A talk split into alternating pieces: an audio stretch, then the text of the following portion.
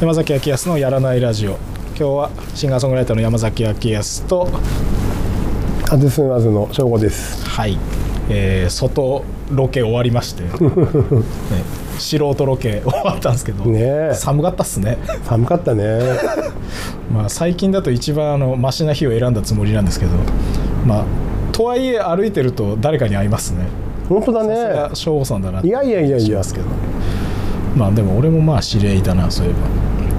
まあ、なんかもう街のいろいろを聞いてなんかずっと夢中になって話してたらもうあずすなずに戻ってきたんで、はい、全然音楽の話しなかった本当だね全くしなかったよねジャズ喫茶の話ぐらいだよねあとそうですねジャズ喫茶だと、まあ、俺の発見としてはクラシック喫茶っていうのがあったっていうあったんですよ福島市それぐらいでしたからね。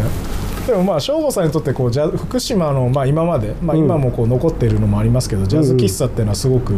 大事なもんだったんだなって思いながら歩いてましたけど ね人格形成にだいぶ役に立ちましたねあれは、だからこんな変な人間になっちゃったんだねいやいやいいじゃないです皆さんね、まあ、俺もここでこうたくさんの出会いをいただいてますからね、省吾さんに会ってからだからなんかこう省吾さんがこうどんな音楽聴いてきてみたいな、まあ、おそらくこのアズで飲みに来る人たちって、もう省吾さんにも何万回とそういう質問をしてきてると思うんですよね。はいはいはいはい、省吾さんが影響を受けた音楽は何ですかとか、はいはいはいはい、省吾さん今一番好きな音楽何ですかとか、なかなかそれってなんかこう省吾さんのこのなんですかね音楽愛とかこう CD の量とかいろいろ話してるとなんか話せば話すほどその質問ってしづらくなってくるんですよ。なるほどね。まあそりゃそうだよね。答えづらいやろなみたいな。なんかもっとこう条件つけないとなんか答えづらいというか。そうね。こうはっきりしたなんかこう質問じゃないと答えづらいですよね。そうですね。条件付きの方がありがたい質問ですよね。なんか。ちょっと上からだったらいいまあでもねそれをなんかこうまあ音楽まあ俺は本当にもう J-POP とかからなんか聞いてたんでなんかまあやっぱりまあ音楽聴いてたの家でいうと母親だったんで母親がなんか中森明菜とか聞いてたりとかぐらいからちょっと意識があるぐらいで。まあ、あとちょっと経ったらスマップとかそういう感じだったんで省吾さんからするとまあ高校生の時そのジャズ喫茶に行ってみたいなのありましたけど、ジャズ喫茶に行く前とかはどんなの聞いてたとかあります？結構分かりやすいんですよ。最初俺映画なのね音楽の前にまず。小学校4年生の時にブルース・リーブームっていうのが来るんですよ。ドラゴンブーム空手映画ブーム香港とかの、でブルース・リーがきっかけで結構映画見に行くようになったの。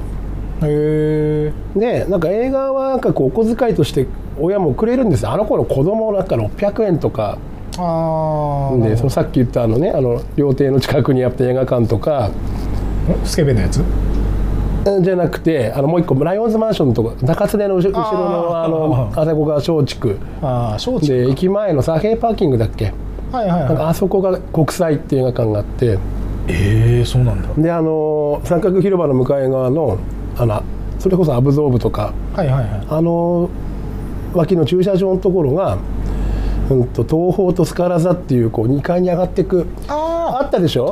東宝ギリギリ俺も行ったことある。あれが前そうなる前は日劇っていう映画館だったんですよ平屋のなんか日劇3つあって4画館。でそこに結構行くようになって、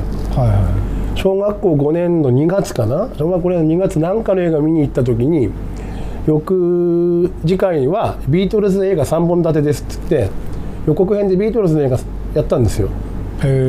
れで全然ビートルズ知らなかったんだけどなんか聞いたことあるなって曲が何曲かあって、まあその有名な「イエスタデイ」とかさ「レッド・イット・ビー」とか「ヘイ・ジュード」とか、でなんか行ってみたいっつって俺妹もいるんですけど、そのビートルズの前の映画も妹と行ってたのね、で妹とこの次のビートルズのやつも見たいねっつって行ったんですよ、ビートルズ映画。そっからですねもう小学校の5年6年はビートルズ映画を見て、うん、ビートルズの音楽が好きになった。へえ、あ、そうなんだ。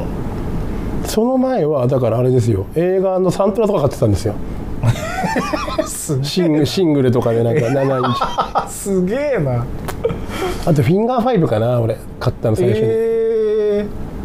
そうなんだ。そう。学園天国じゃなくてなんだっけ、恋のダイヤル675だっけ、あの辺じゃなかったかな最初に。そういうこう芸能関係で買った。はいはい、まあ、本当に夢中で聴いてたっていう感じで、それでビートルズになって、でクラスに何人かいるんですよ、洋楽好きな人って。ビートルズ好きが、はいはい、まあ40人いても3人ぐらい、うん、まあまあそんなにいないでしょうね、うんうん、でなんかその中の一人がビートルズも好きだけどカーペンターズも聴くんだっつって、カーペンターズのレコード貸してくれたり、あの頃はレコードね、貸し借りとかよくやってたんで。でかい貸し借りですね、うん。CD の貸し借りとはまた違うもんな。で多分その時に聞いたことあるかな、ベイシティローラーズっていうイギリスのアイドルバンドがやってきて日本に、はい、まあ結構世界的に売れたんですけど、はい、本当のアイドルで、はい、ライブとかも全部口パクと当てぶりでやるような、まあ、ビートルズの次それが来て、で中1の時にキッスってあるじゃないですか、はいはいはい、キッス大ブームになるんですよ中1で、あの日本に来日して、キッスがその時に80年後半とかなんですか、80年ぐらいかな、いやいや77とか8かな。へえ。でやっぱその頃人気あったのがクイーンと、はいはい、キッス、エアロスミス、なんかロック、もう一個あとエンジェルって言ったんですよ。で 4大バンド、うんで、あの東京にいとこがいて、はい、結構夏休みとか遊び行ってたんですね、はいはい、でその中1の夏休みにキスとか聞いてたんだけど、そこでディープパープルを聴かされるわけですよ。でそこから今度どんどんロックの方に、なんか今名前上がってたのってやっぱそっちの感じですもんね、ロック。そう、ディープパープルといえばレッド・ゼッペリンっていう感じで、どんどんロックですね、うん、であの頃って今みたいにインターネットも何にもないから、パソコンもそうですよね、まあ、その情報源っていうとその雑誌とか、はいはい、ラジオ、はいはい、テレビではまあ洋楽はほとんどやんないから。あ、そうなんですか、うん、あ、まあでもそうか、今だってまあある意味そうか、 NHK があのたまにあの、ね、ヤングミュージックショーっていうやってくれて、まるまるその1時間洋楽のなんかアーティストのライブ流すんですよ。へえ、まあ洋楽洋楽の番組なかなかないのに、そういうの貴重ですよね。貴重だった、うん、でまあそのなんだそのキスだクイーンだパープルだゼッペリンだって、うん、ハードロックとかそういうの聞き出すんですけど、うん、世の中的には何だったかっていうとパンクブームなんですよ、その頃。セックスピストルズとか出てきて、あその今イギリスのねそういうね、うん、いろんな貧困だなんだそういう情勢とかがあって、うん、世の中はパンクブームで、はい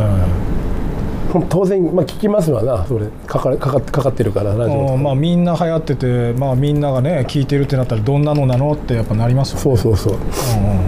うん、であのロッキンオンっていう雑誌あるんですけど、はいはい、音楽のあれの編集長って渋谷陽一っていうのがいて、はい、渋谷陽一が NHKFM でヤングジョッキーっていう番組やってたんですよ、土曜と日曜に、はいはい、それはもう毎週欠かさずチェックして、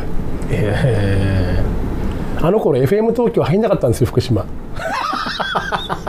NHKFM と AM しか聞けなくて、民放は2局だけ、福島テレビと福島中央テレビしかなくて、俺高校生の時に KFB ができて、行ってテレ朝ができて、で東京行ってる間にあの TUF ができたんですよ、TBS。 そう、なんかそうすると本当にその情報源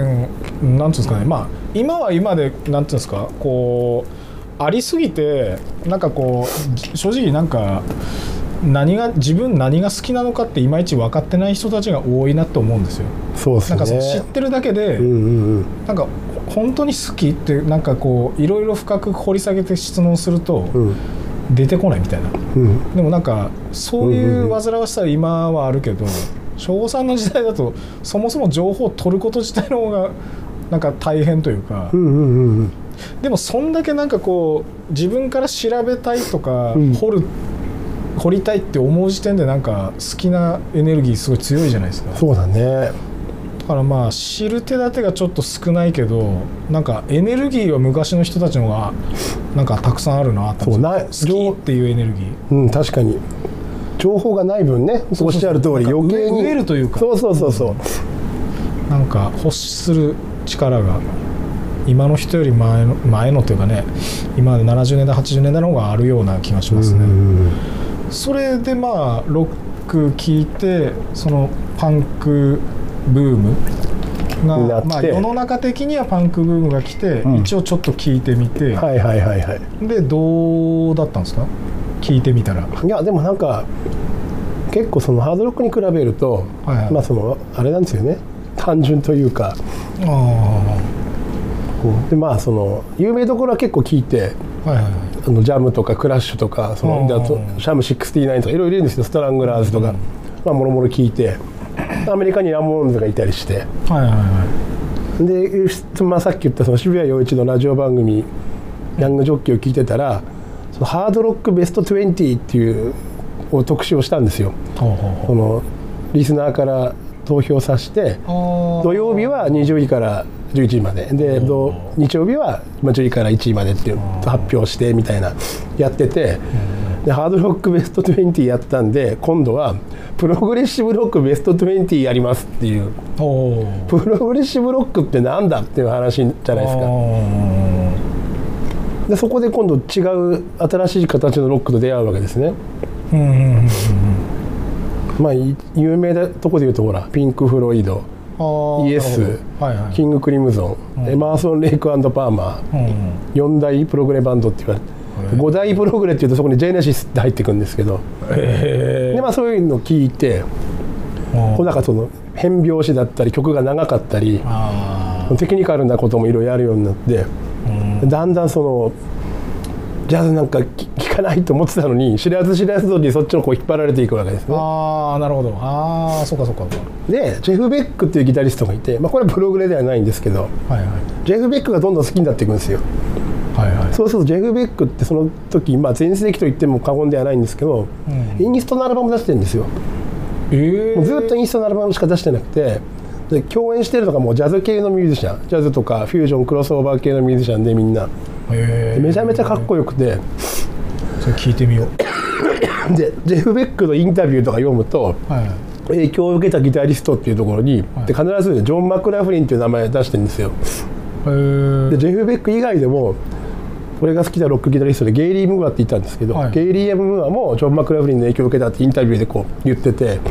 ジョン・マクラフリンってなんだろうってなるじゃないですかまあうちの親に聞いたんですよ。母親にジョン・マクラフリンとかってレコード家にあんのって言ったら、うちはマクラフリンはないよなっつって、うんうん、まあその頃うちの母親ジャズ来た時の常連だったおじさんたちが、うんなんかあマクラフリンなんかもう聞かないから翔子にあげるよなんて持ってきてくれて何枚か、そういうのがあって、そっからですね、それがちょうど中3の終わりから高1にかけてみたいな。あれすみません、ジョン・マクラフリンは何の奏者ですか？ギタリストですね。ジェフ・ベックギタリストなんで、ああそうかそうか。でその後メタルの方では有名なんですけど、イングベイ・マルムスティーンとかスティーブ・バイとかっていろんなメタルギタリストが出てくるんですけど、やっぱりみんなマクラフリンから影響を受けたみたいな、コピーしたとかこうよくインタビューに出てくる。それがまあ言ったらジャズとかにもどんどん近づくきっかけですね。でジョン・マクラフリンはマイルス・デイビスのバックやってた時があるのね、はいはいはい、69から70年71年ぐらい記録として残ってるのはその頃で、でもうマイルス聞いたらもう終わりじゃないですか、最後じゃないですかだからもうね、いろんな人が彼のと一緒に演奏してるから、そっからもうどんどん広がりましたね。そっからめちゃ広がりそうですね。うん、あれで広がったね。へえ。それジャズ聞き出してからはもう本当にもうジャズ一本みたいな感じになったんですか？高校3年間はもうジャズ一色でしたね。へえ。ただそのあの頃ね MTV っていうのができてアメリカで、まあまあ、俺でいうと90年、うん、2000年代とかってアンプラグドとかでよく聞く、そうそうそうそう、うん、で番組というか小林克也が司会の、うん、なんだっけベストヒット USA って、はいはいはい、あれを毎週欠かさず見るようにしてて、だからビルボードのチャートとジャズを聴くっていう、そのあの頃のビルボードのチャートって面白かったんだよ。普通にマイケル・ジャクソンいれば何ホール&オーツとかさ、スティービー・ワンダーいて、そうジャンルもいるんで、そこに急にハードロックが来たりとか、メタルがいたり、プログレが入ったりとか、そこに。確かに一番そのなんかバリエーションが幅利いてたのはその頃かもしれないですよね。そうそうそうそう。今はなんかどっかのジャンルがバーンって流行ったらそれ一色とか、なんか R&B ヒップホップみたいなね、なんか特にビルボードなんか。確かにな。それなんかすごいな。さっきあまちゃん言ってたみたいに、その今の若い子のそういうね、情報一方みたいな、情報いっぱいあってみたいな。俺らの時は情報なかったんですよ、全然。で、もうロックとソウルと、なんだロックソウルジャズクラシックフォーク、あと邦楽ぐらいしかないんですよ。もうなんかあとワールドミュージック民謡とかなんか。だから逆に細分化してないのが良かったっていうか。全部がこうリンクしやすかったですよね。なんかやっぱ結構音楽ってさ、やっぱこう時代背景も重要なんですよ、すごい。例えばこのマイケル・ジャクソンのあのオフ・ザ・ウォール、79年だっけあれ、79年にマイケルが出したあの年に、79年にじゃあロックでは何が出てたんだろうとかさ、ジャズではこれが出てたなとか、だからこうそうグラフにして見るとすごい面白いんですよ。だからそういう聞き方ができたんだよね、当時は。だから細分化してない分、なんかつまみ食いいっぱいできたっていうかさ、なんかでもそのランキングにいろいろ入ってくるっていいな、ね、ロックのやつなりソウルのやつなりいろいろ入ってくるって。でやっぱり洋楽ってその時言っちゃったんで、邦楽全然聞かなかったんですよ。でやっとこう30過ぎたぐらいで日本のその70年代の音楽掘るようになったら、なんかいいじゃないのと、かっこいいと。今でいうなんかシティポップとかって言われるのとか、シティポップのその同じ時期に作ってるロックとか聞くようになって、ああなんか日本も結構面白いことやってたんだなと、同じ当時なんか。その邦楽のまあシティポップなりそのロックとか聞き出したのはこっちに戻ってきてからですね。へえ。まあ92年3年とかそのぐらい、もうちょっと後かな。94,5 年が多いんじゃないかな、その辺になったの。やっぱその94,5 年からどんどんクラブカルチャーみたいなものが出てくるんですよね。クラブカルチャーが出てくるっていうのは、こう福島にですか？いや、世間一般、まあ特に都会の方で。バブルがはじけた時に、90年91年あの頃ってクラブがあんまりなくて、ディスコだったんですよ、ほぼ。でディスコがどんどん潰れてったのね。もうなんかあれでしょ、イメージ的にまあ、ジュリアナとかまたあれなんですけど、ああいうのがやっぱり一番最初に出てきちゃいますね。こうボディコン着て、男はスーツ着てみたいな、ホワホワしたやつこう振ってる感じ。そうそうそう。であの頃ってディスコは男なんかジャケットとかスーツ着て入れないとかいろいろあったんですよ。そうなんだ。名残の後半の頃俺見てて、東京でこれがすごい嫌だと思ってて、その時はロンドンナイトに行ったんですよ、大貫健章の。ものすごい自由な空間で、ほんとFinger5の次に U2 かかるとかなんかそんなで、みんななんかもう服装もみんな自由で、もうパンクスもいれば、ね、ダボダボの格好してる子もいれば、それこそ間違ってきちゃったボディコンの姉ちゃんとスーツの男もいるし、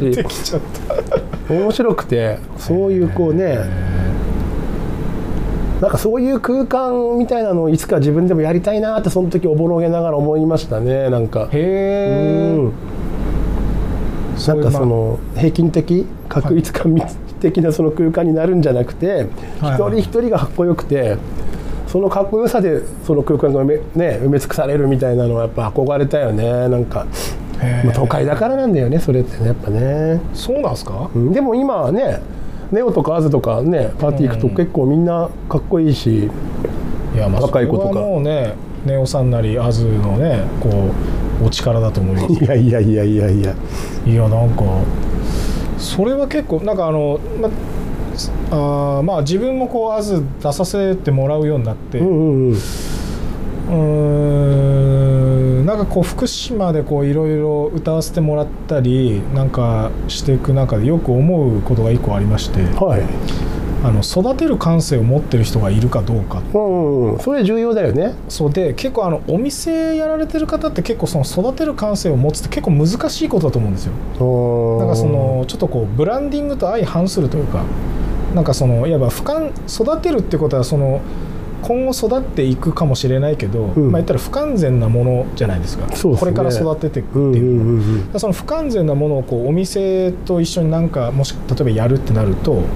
お店にとってそのちょっとこうブランディング上ちょっとこう、マイナスにもなりかねないと思うんですよね。まあそうだね、うん、だから難しい部分はあるんですけど、うん、なんか翔さんはまあ、俺ももちろんそうなんですけど、うん、他の人もなんかにもこう育てる感性をたくさん持って接しているなとすげえ思うんですよ。でまあ、俺があんまり縁がないだけで他のお店さんとかでもそういう方いるとは思うんですけど、はいはいはいはい、なんかこう育てる感性を持つ上でなんか省吾さん的にこうなんか触れるアンテナってどういうアンテナをしてるのかなと思って。いやもうそれは分かんないね。めちゃむずいでしょ言葉にはちょっとできないかもしれないね。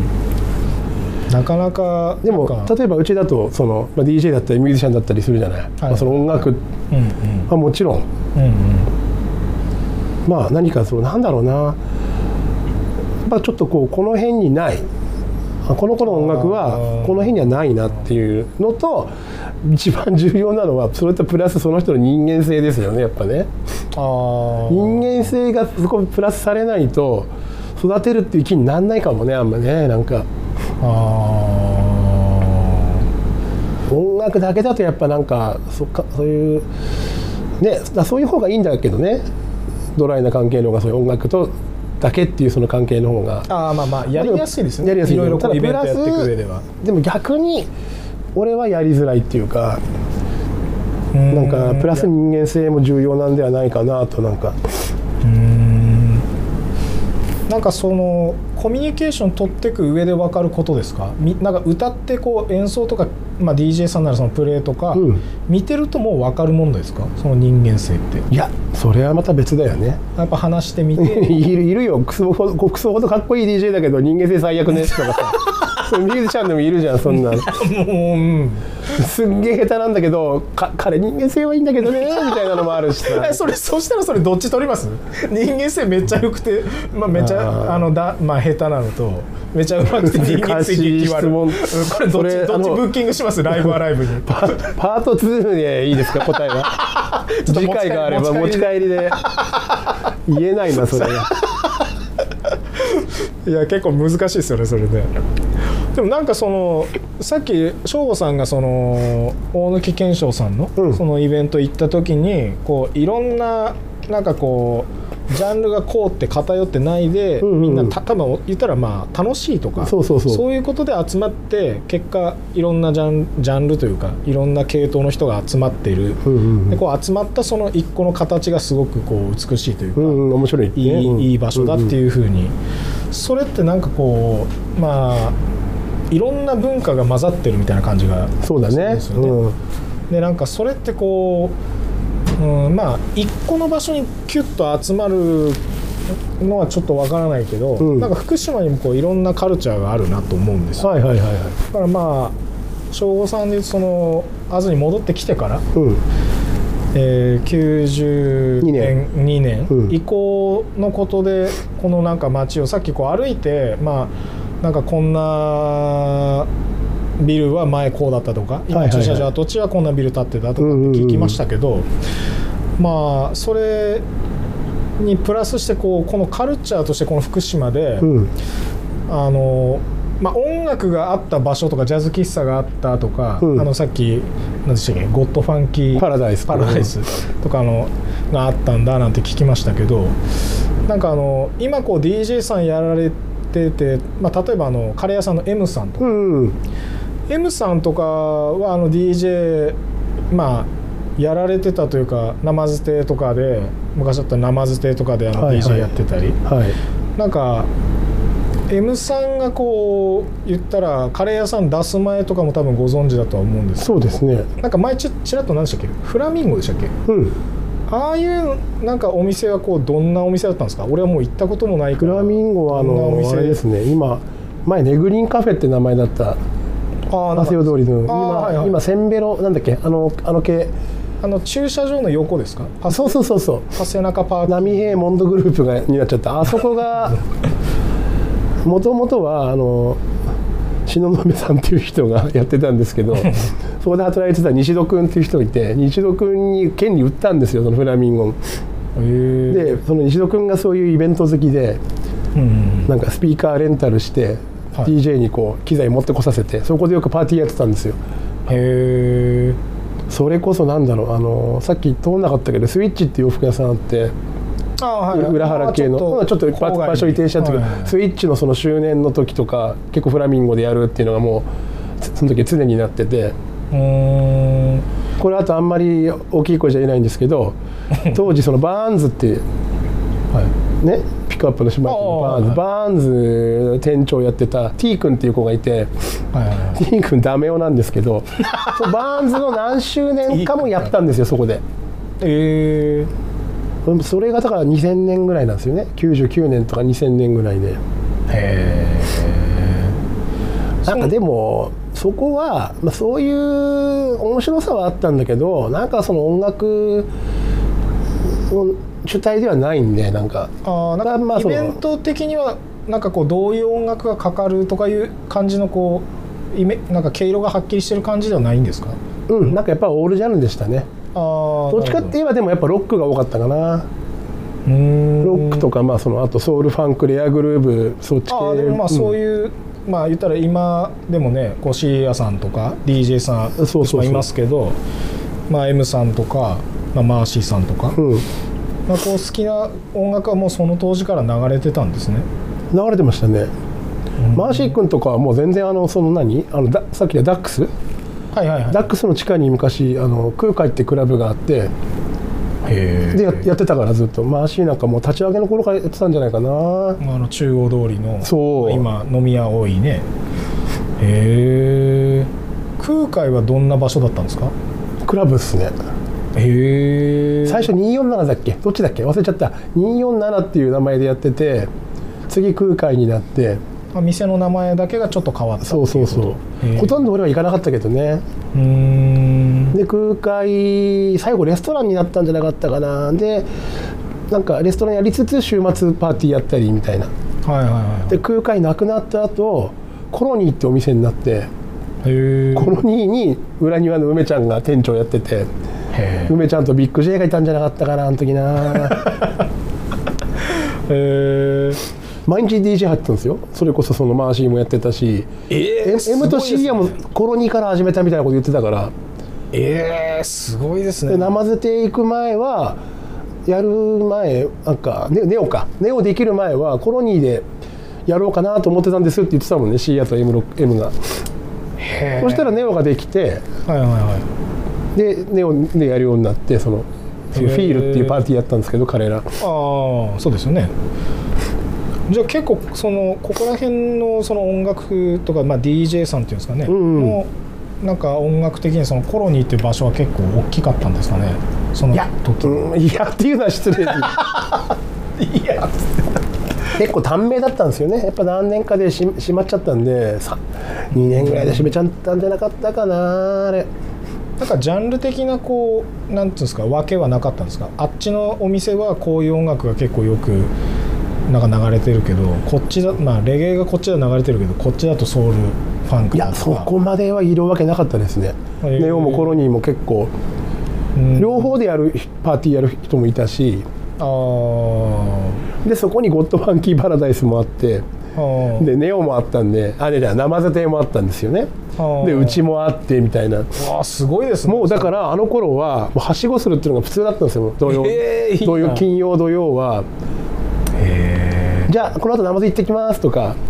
へえ。だからもう10分ぐらい経つともうすみません俺らこの後寝ようなんですよとか、もうそういうのがもうしょっちゅう。ああそれはお客さんじゃなくてプレイする側。いやお客さんもうプレイする側もあったし、まあそのあんまりこうねパーティーダブってっていうのは DJ もそんなやんないから、うん、カウントダウンの時とかやっぱそのあだそれこそ M と C やとコタのフィールチームフィールのチームなんかもう全店舗回るからあいつら大変もう最高6軒だかやったっつったもんね6軒だか7軒だかあの大晦日カウントダウン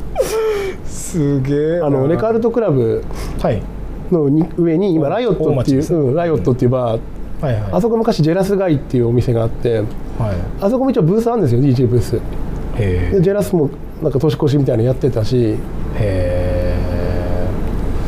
そう考えると DJ ブースがあるお店って結構あったんですよね昔それは結構なんか大きいことですよねうんナマズ亭もあってそのジェラスもあってでジェラスがやってた人って武藤さんっていう人で、はい、そのフィールでも DJ もやってたんですよです、ね、M とか、うん、C とかと一緒にでその人がパセオ通りにラグタイムってお店出したのねあなんかそんな分かる聞いたことあるラグタイムにも一応あのブースあったし、あ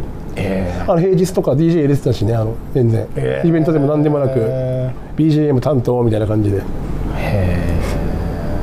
もうそれねあとネオがあってアズンがあってそれちょっと待ってくださいあの、まあ、そんだけ DJ ブースがあるお店があって、まあ、いろんなところで音楽聴けるなってのはめっちゃいいなって思うんですけど、うんその皆さん、まあ、言ったらその時まだネットないじゃないですか、はいはいはい、どっからレコード調達するんですかその当時でいうと結構みんな東京のレコード屋さんから買ってましたねああそれはもう東京までやっぱり足運んで、うん、あと通販がもうその頃はああそっかそっかこう送られてきて見てやべ新譜出るとかあそうなんですねいやそれもそれで徐々にパソコンがみんなあスマホの前にまずパソコンだねあとガラケーからもギリギリほらネット見れたりしたじゃないですかああそうですねガラケーからも変えたし、まあ、パソコンでみんな買ってたんじゃないかなあの頃だんだんみんな海外から買うようになったりなんかそんだけ音楽聴ける場所 DJ ブースがいっぱいある街っていいですねまあでも今ないですけどねでもなんかまあ翔さんのところもまあいたらまあアズサーズもこうとあるイベントの時はこういうそのレゲエとかそっち寄りのイベントの時があったりなんかその時によってこうなんかイベントのジャンルが違うじゃないですかそうですねアニソンの日もありますからねそうそうそうアニソン、まあ、その幅いいまあ俺はなんかいいなって思うんですけどなんかいろんな人が出まあ言ったらさっきのねこうとある同じ時間帯にキュッとみんなが集まるっていうのとはちょっと違うかもしれないですけど、はいはいはい、同じこう箱だけど、うん、いろんな人が出入りする場所ってすごくいいですよね、うん、まあそうだね、うんまあ、ある意味なんかいろんな話についていかなくちゃいけない部分もあって翔子さん大変かもしれないですいや本当にでも その分やっぱり飽きないですよで飽きないなもうなんか老け込まないで済むっていうか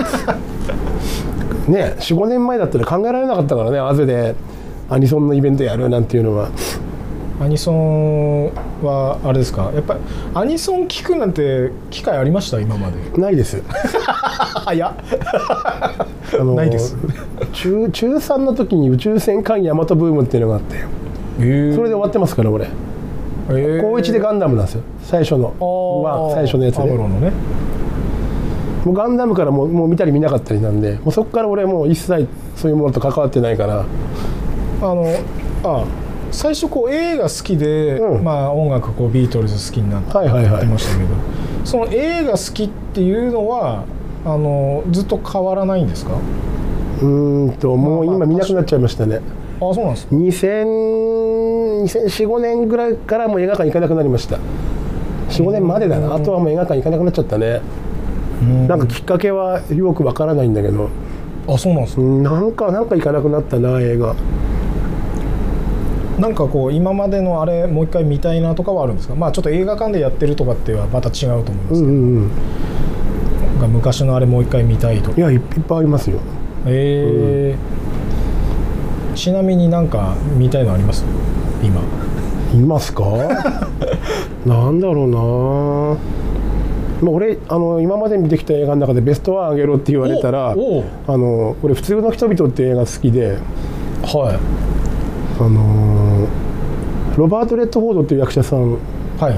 いるじゃないですか、はいはいはい、レッドフォードって結構監督もやってるんですよ、あの人は。はいはい、で普通の人々は、彼の初めての監督の作品かな、出演はしてないんですよ、レッドフォードが。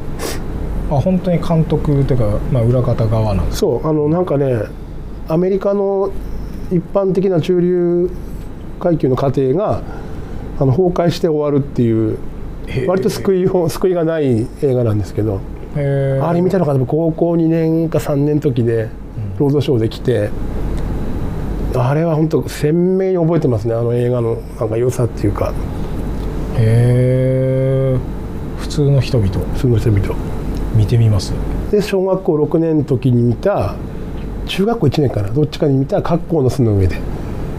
有名じゃないですか。名前はなんか聞いてますね、うん、あれも衝撃でしたね、なんか。へえ。俺最近、まあ、本当にここ 1,2 年で映画よく見るようになったんで、それまで全然見なかったんですよね。で全然見なかったっつうのもゼロではないんだけど、映画っていうのを本当に好きになっては見てないんですよ。だからその流行りの一個として捉えて見とくかみたいな。でなんか見るようになってから思いましたけど、うん、まあ、特に洋画、はい、洋画見ない人って野暮な人多いですね。なんだそれ。なんかいいですか、そんな言い切っちゃっていいんですか。いや、いい。これはなんか、いや、実体験として思います。なんかまず待ってられないんですよ。それを見てられないんですよ。洋画をとか、そうそうそう。まず字幕を追えないでしょうね。そう、あとはなんかなんかこう、まあ字幕を追うのもそうだし、うん、なんか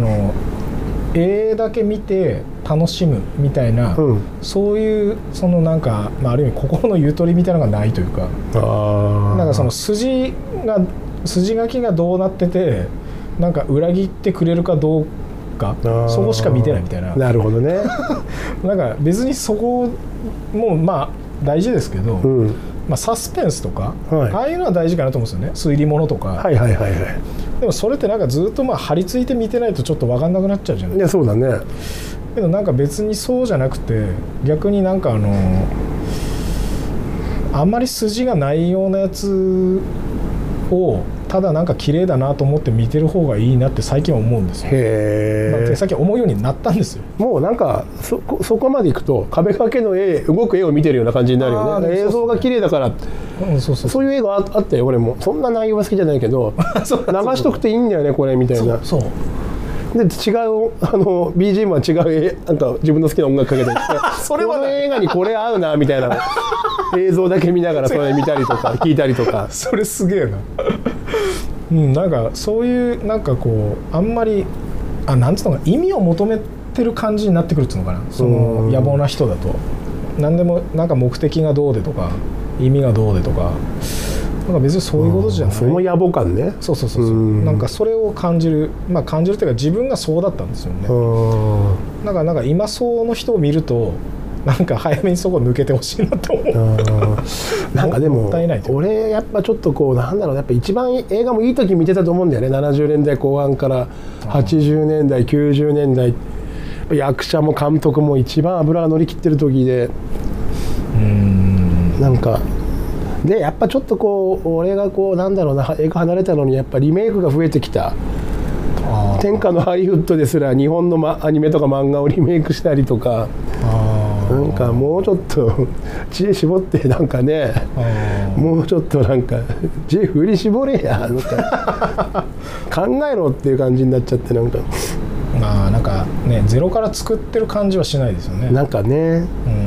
それもあってちょっと離れた。まあでも見てないだけで面白い映画たくさんあるんでしょうけどね、今でもね。じゃああんまりなんか映画のサントラとかってなんか買ってたって言ってたじゃないですか。はいはいはい。映画のサントラって俺多分まあソウルが好きだから、うん、ソウルが好きでアーティストが好きでその延長でサントラ買ったことはあるんですけど、なんか映画を見てその映画見てサントラ買うっていうのは多分俺やったことないんですよね。ちなみにサントラを普通にも買ったら当時そのままなんかシンプルに音楽として聴くんですか、それは。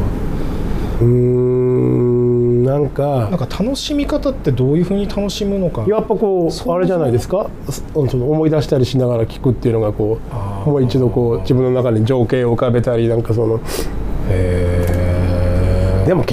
俺がその最初ビートルズの前がサントラとか言ってるけど、あの頃は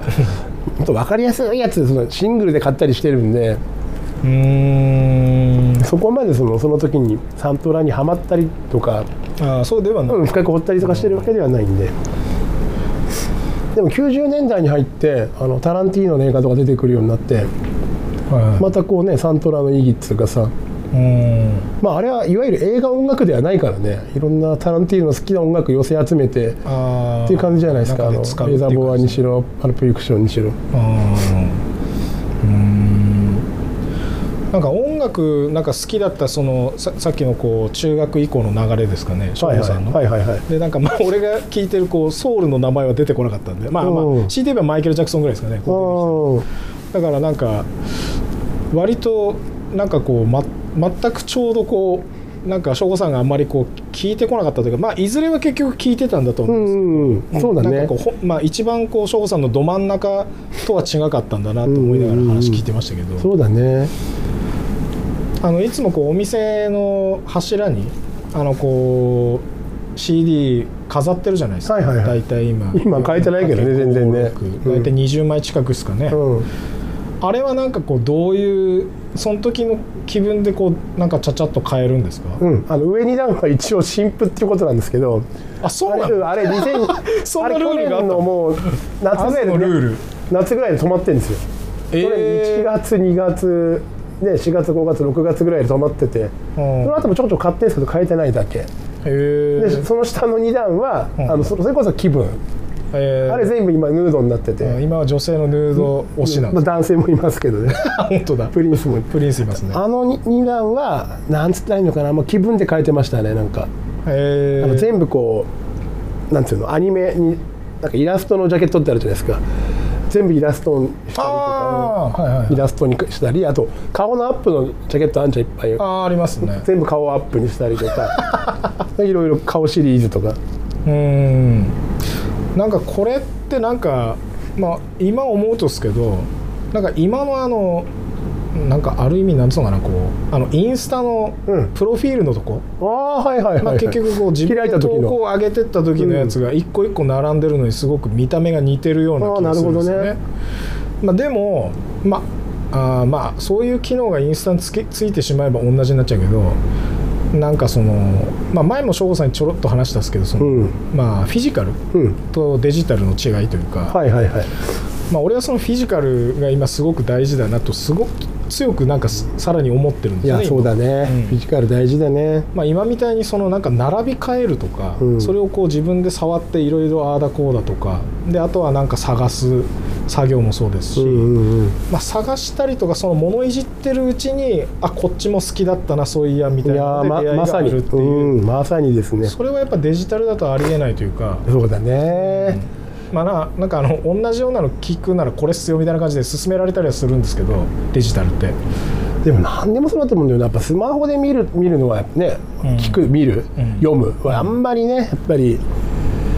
なんか古いね言い方になっちゃいますけどね。いや僕ら世代はそうやって育ってきたからね、やっぱ今更全部これ1個でスマホ1個で済ませろって言われても難しいよね、やっぱね。なんかこう体こう大事にしたいですよね。こう触るとか持つとか、なんかまあね指をこうスライドさせるっていうのも別にいいんですけど、なんかフィジカルをちゃんと持ってるってすごく大事なことだなと思って。俺ギリギリまあ映像とか音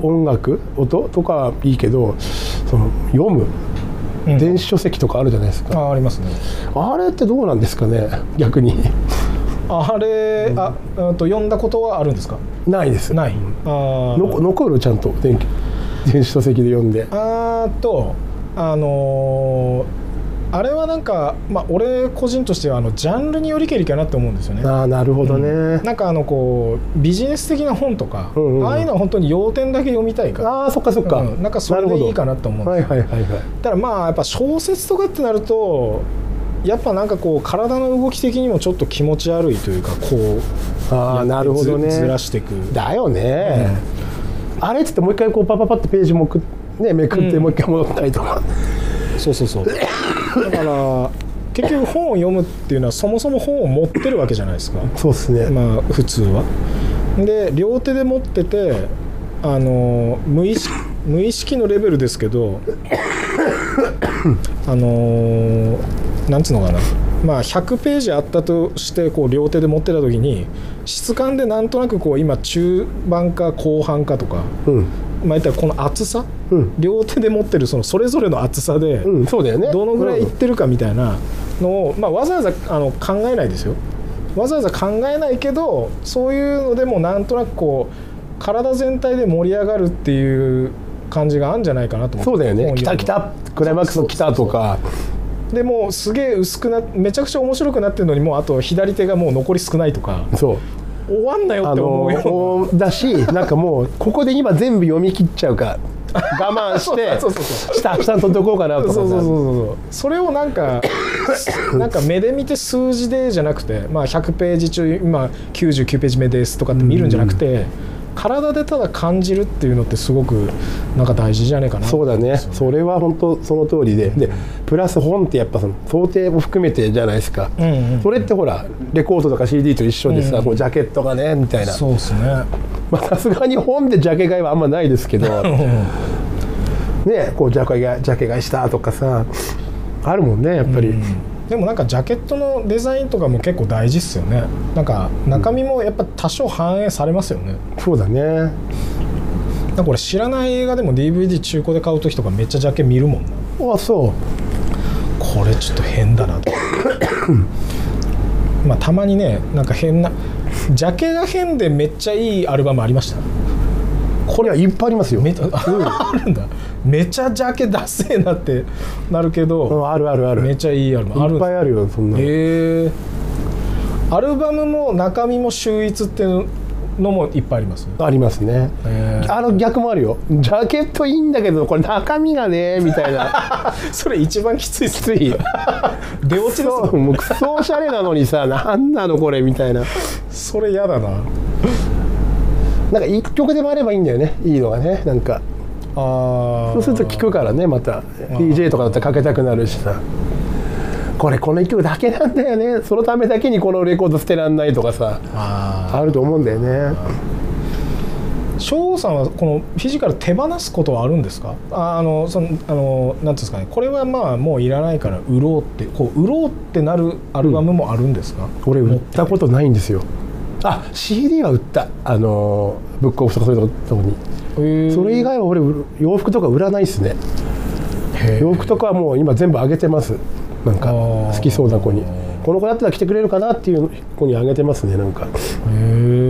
若干今あれじゃないですか、こうオーバーサイズ気味な服、だからちょっと俺とかでも、俺が着てるやつでも女の子が着ても全然こう ありだねみたいな感じ、そういうおしゃれとして、うん、だからCD は売るんですね。それなんかその手放す手放さないは、まあ、これも野暮な質問ですけど、どうここでこう判断しますか？俺結構難しいなと思った。 CD もう20年ぐらいは売ってないですね。俺20年以上もう上げちゃってますね CD も。あ、それはなんかなんですか、意図せず仮パクとかではなくうん、上げるっつってあげるんですか？上げるってあげるやつもあるし仮パクもいっぱいあるんで仮パクがもう誰に貸したか分かんなくなっちゃうんですよ。これぜひこのラジオ聞いてほしい前ナマズ亭に行ったら、はい、ジョニーさんがなんかお客さんに CD 貸してて、なんかメモしてたんですよ。いやこれねメモしとかないとね誰に貸したか分かんなくなっちゃうんだよねってなんかジョニーさんが言ってて、あ、そうと思って、俺もう誰に何貸したか全部分かんねえ。で俺なんかなくしたと思って買い直したのね、ロバート・グラスパーとか3枚ぐらい。だから田中が持ってきてさ、この前ピックアップの翔子さんこれ長々お借りしてって言って、お前これ全部買い直したぞって知らない、忘れてたわお前に貸してたのって。いやいやそうっすよね。翔子さんのとこアズスアーズに来る人たくさんいますからね。でいろいろ借りたりする、ね、でもうこれって本当貴重で、もう廃盤だから絶対返してねっつって、貸したのやつとかも今返ってこないやついっぱいあるんですよ。なんかああこれないっていうのいっぱいあって、それは困りますね。困ります。ぜひそろそろ返してほしい。酒なんかね別にいいんだけど、それは困るよね。うちやっぱショットバーといえど、まあ、そうっすよね。ちなみに今その飾ってある、はい、女性のそのヌードの、うん、アルバムとかあるんですけど、はい、あの中だとこうおすすめは何ですか？どのアルバム、まあしかもこの、まあ、今の季節があるじゃないですか。はいはいはい。それさライって言わせようとしねえでしょ。いや言うてない。まあ若い人とかライでしょうね。どうやったって今気分じゃないですか。ライはみんな聴いてるんでね。ああ DJ の子も聴いてるし、前のアルバムは買いましたね。うん、あれもいいっすよ。新譜出たんだよライ。今注文してまだ届かないですけど。俺的にね下の段の2番目、白いあれカーズっていうアメリカのロックバンドなんですけど、はいはい、カーズのセカンドなんだけど、あれいいよ。かっこいいです。今聴いても全然。カーズもアルバムまでなんだよね。俺次からバカ売れするんですよ。次のアルバムその3枚目4枚目って。カーズっていうのは俺は分からないですけど、はい、まあ、普通のロックなんですか？ちょっとへんてこなロックですね。へんてこなロック。シンセ入ったりして、でもシンプルでかっこいいですよ。すごいちょっとパンクな要素がありつつ、うん、アメリカのこういい部分も入っててみたいな。でもそこにちょっとシンセのピコピコも入るしみたいな、まあ、時代を表してるよね。80年とか多分そのぐらいなんで。うん、なんかこのまあ冬と春の間ぐらい、うん、この時期季節に合うようなのはどれですか？まあ中じゃなくてもいいんですけど。中ね。中であそこにこの季節に今本当ライだね。だからやっぱこの季節に合うのはライだね。ライはまあ言ったら現行のというか今のアーティストですよね。そうですね。ギリギリ今の時期危険のだからあれじゃない、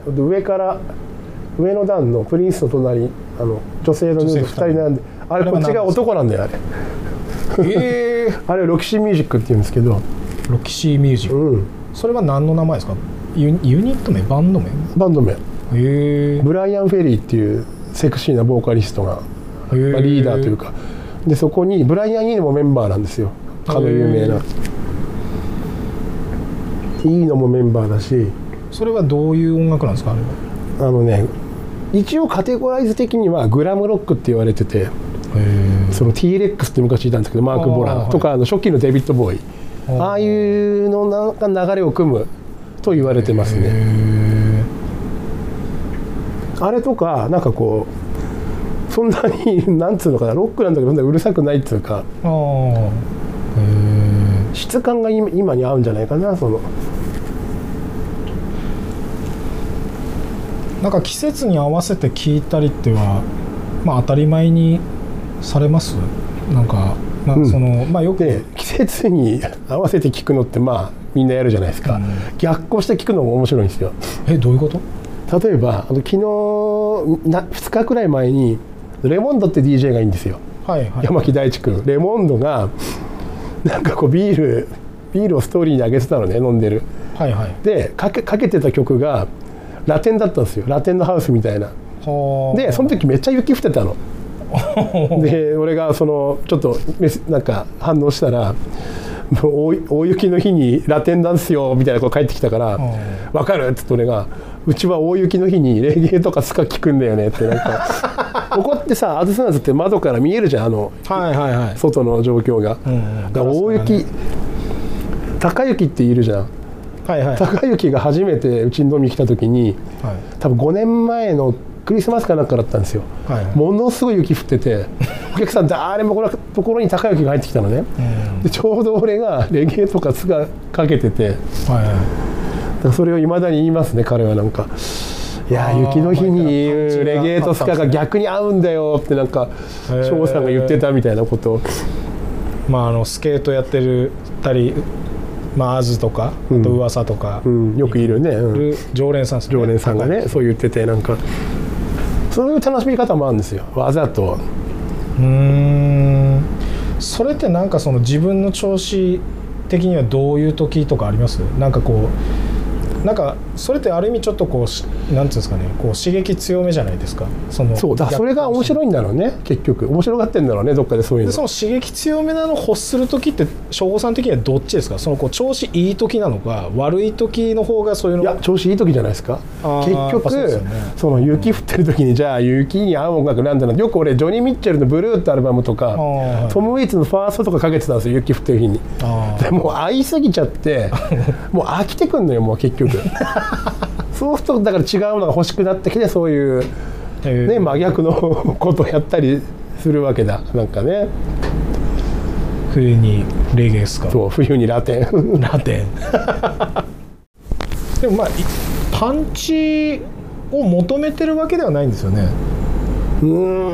そうだね。でも突き詰めて言ったらパンチ求めてるのかもしれないよね、それって。なんか目先を変えたいとか、ただ単に飽きてきたから、なんかその冬に対してそのラテンとかレゲエスカってはまあまあ分かるんですけど、はい、まあ仮に春だったらその今の発想でいう、こう合わないのであえて合わせるっていうので言ったら春に対して合わない音楽って何ですか？なんだろうねメタル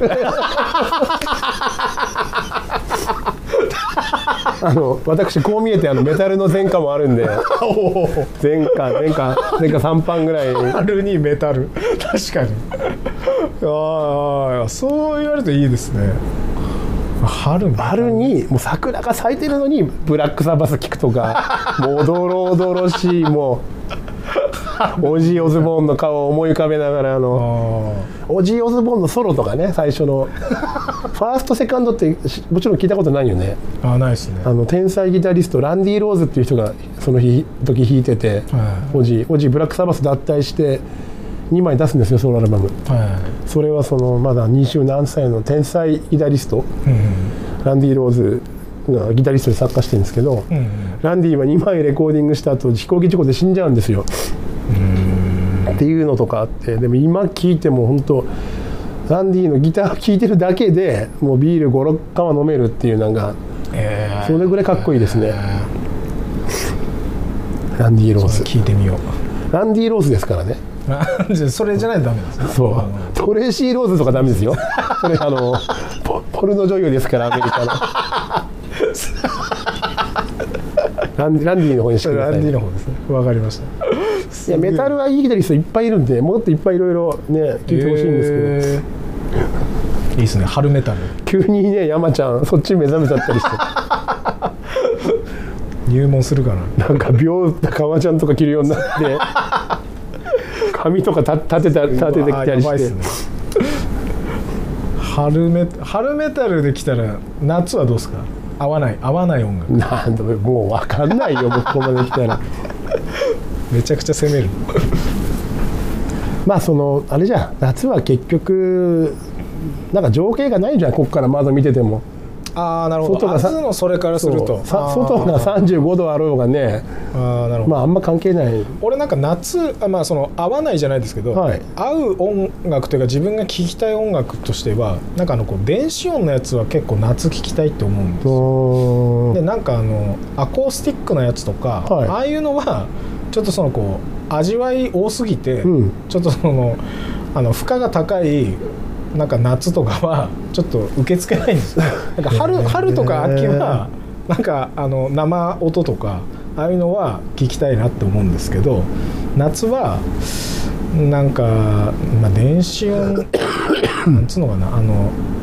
ば90年代前半とかのなんかブラック音みたいなやつとか、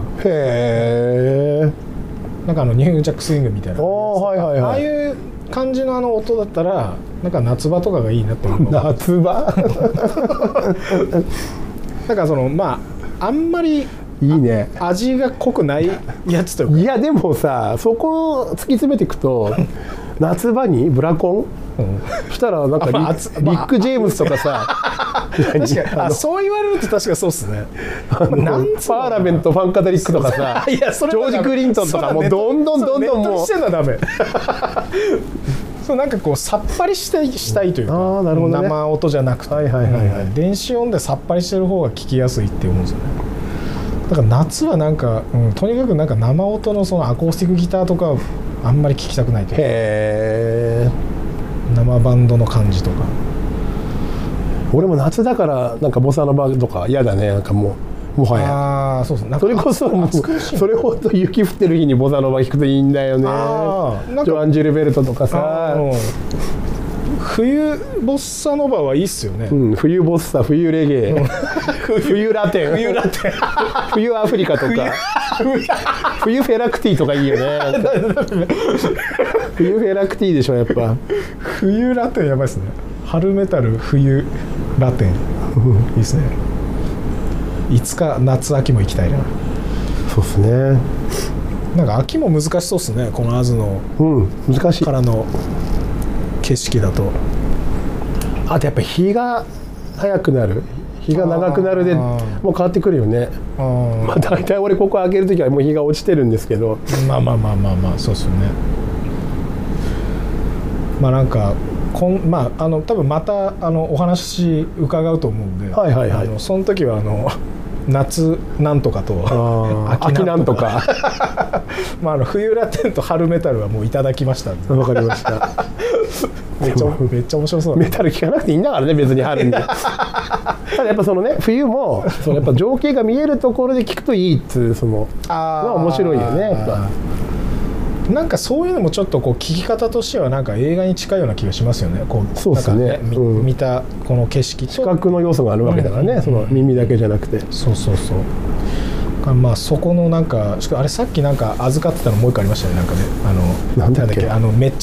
めっちゃ性格悪くて上手い人と、あめっちゃ下手だけどめっちゃ性格いい人、どっちを採用する、うん、それはもう両方だね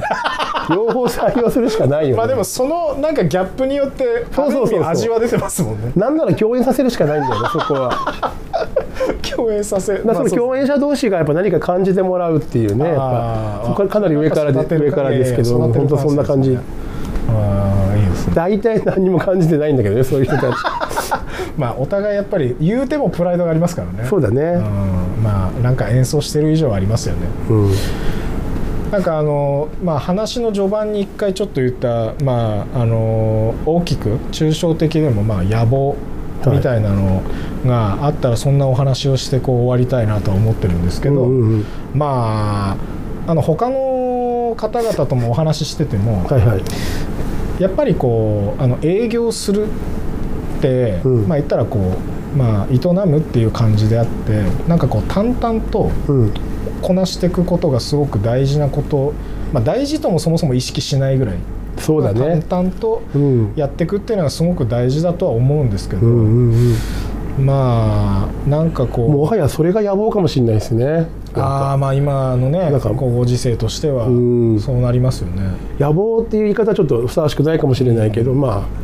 強いて言えばなんかそんな感じになっちゃうよね今は、うん、なんかあることが難しいっていう感じがしますよね。そうそうそう、だからまあなんかねあれはこうそういう話もしていきたいなと思いますけど、うんうんうん、なんかでもさっきのこう昔の音楽聴き始めた時のお話とか聞いていると、うん、なんかそのいろんなジャンルの人が集まるような、うん、そういうのってなんかこうまあアズでやられたりとか、うんうん、アズで持ち込みでどこかの場所でやるとか、うんうんうん、そういうのってはなんかこうやってみたいとかって思いますか？その結構散々やったんですよネオでもやったし、ゴッドファンキーパラダイスも借りてやったし、俺アウトラインもやったじゃん5年ぐらい。もうアウトラインは2度絶対やんねえかんねん俺なんでめんどくせえし場所代高いしまあこれ関係者あんま聞いてないと思うんで。ああそうですね、うん、多分聞かないと思う。あとそのやるからにはバンドの人たちからノルマをいただいてやんないとダメっていうのがあるじゃないですか、ああいうところで借りると。それもなんかやっぱこうね、なんかちょっとこう意に反するというか、それは違うんですね。なんかでもネオとかでやってみたいですよね。またこうアンデパンダントというパーティーまた去年から復活させたんで、うんうんうん、そういうのだったらなんか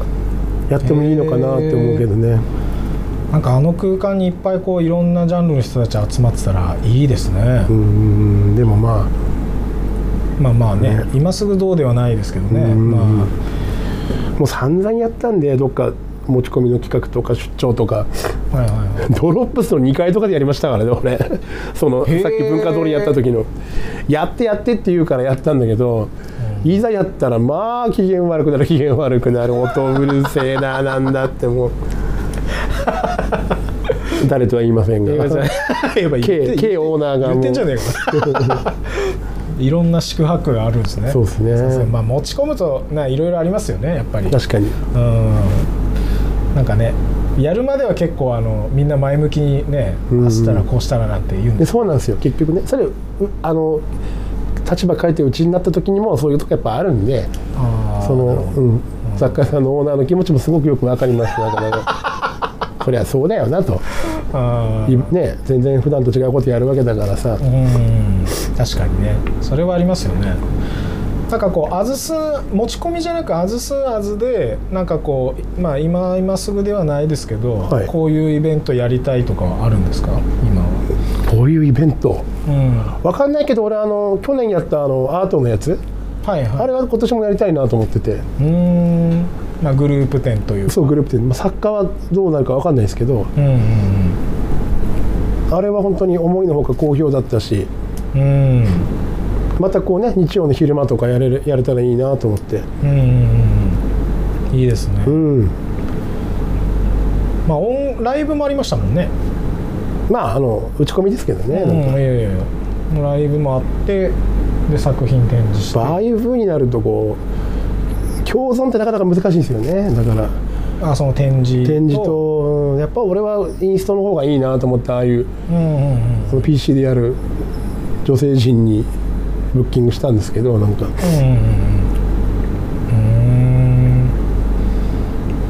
まあ確かにそうっすよね。なんか普通のまあ俺も含めてですけど普通の歌とかってなると、うん、なんかちょっとこうまあ、受け方が違うというか、そうですね。なんか展示見るとかいう時の受け方と、そう、うん、なんか歌聴く時の受け方っていうのはちょっと、ね、お客さんが大変になっちゃう感じがしますよね。そう、うん。この時はこういうスイッチで、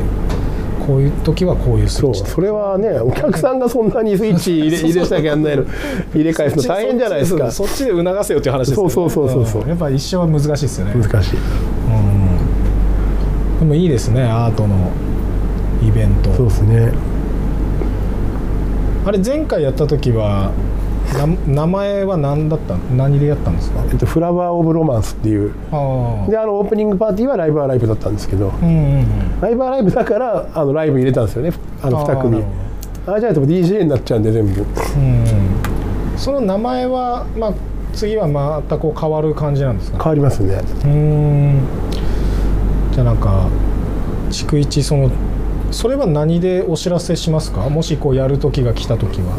まあ最初にインスタグラムでしょうね。ああインスタとあとブログとかですか。そうですね。省吾さんの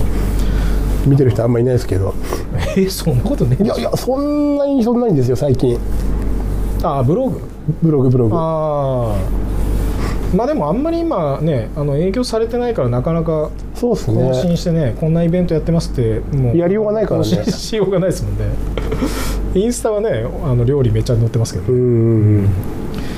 まあそのイベントある時まあ他のイベントもそうですけどねそうですね多分告知がある時はインスタとブログであると思うんで、はい、今日はここら辺で終わろうかなと思うんですけど、はい、さっき終わる時は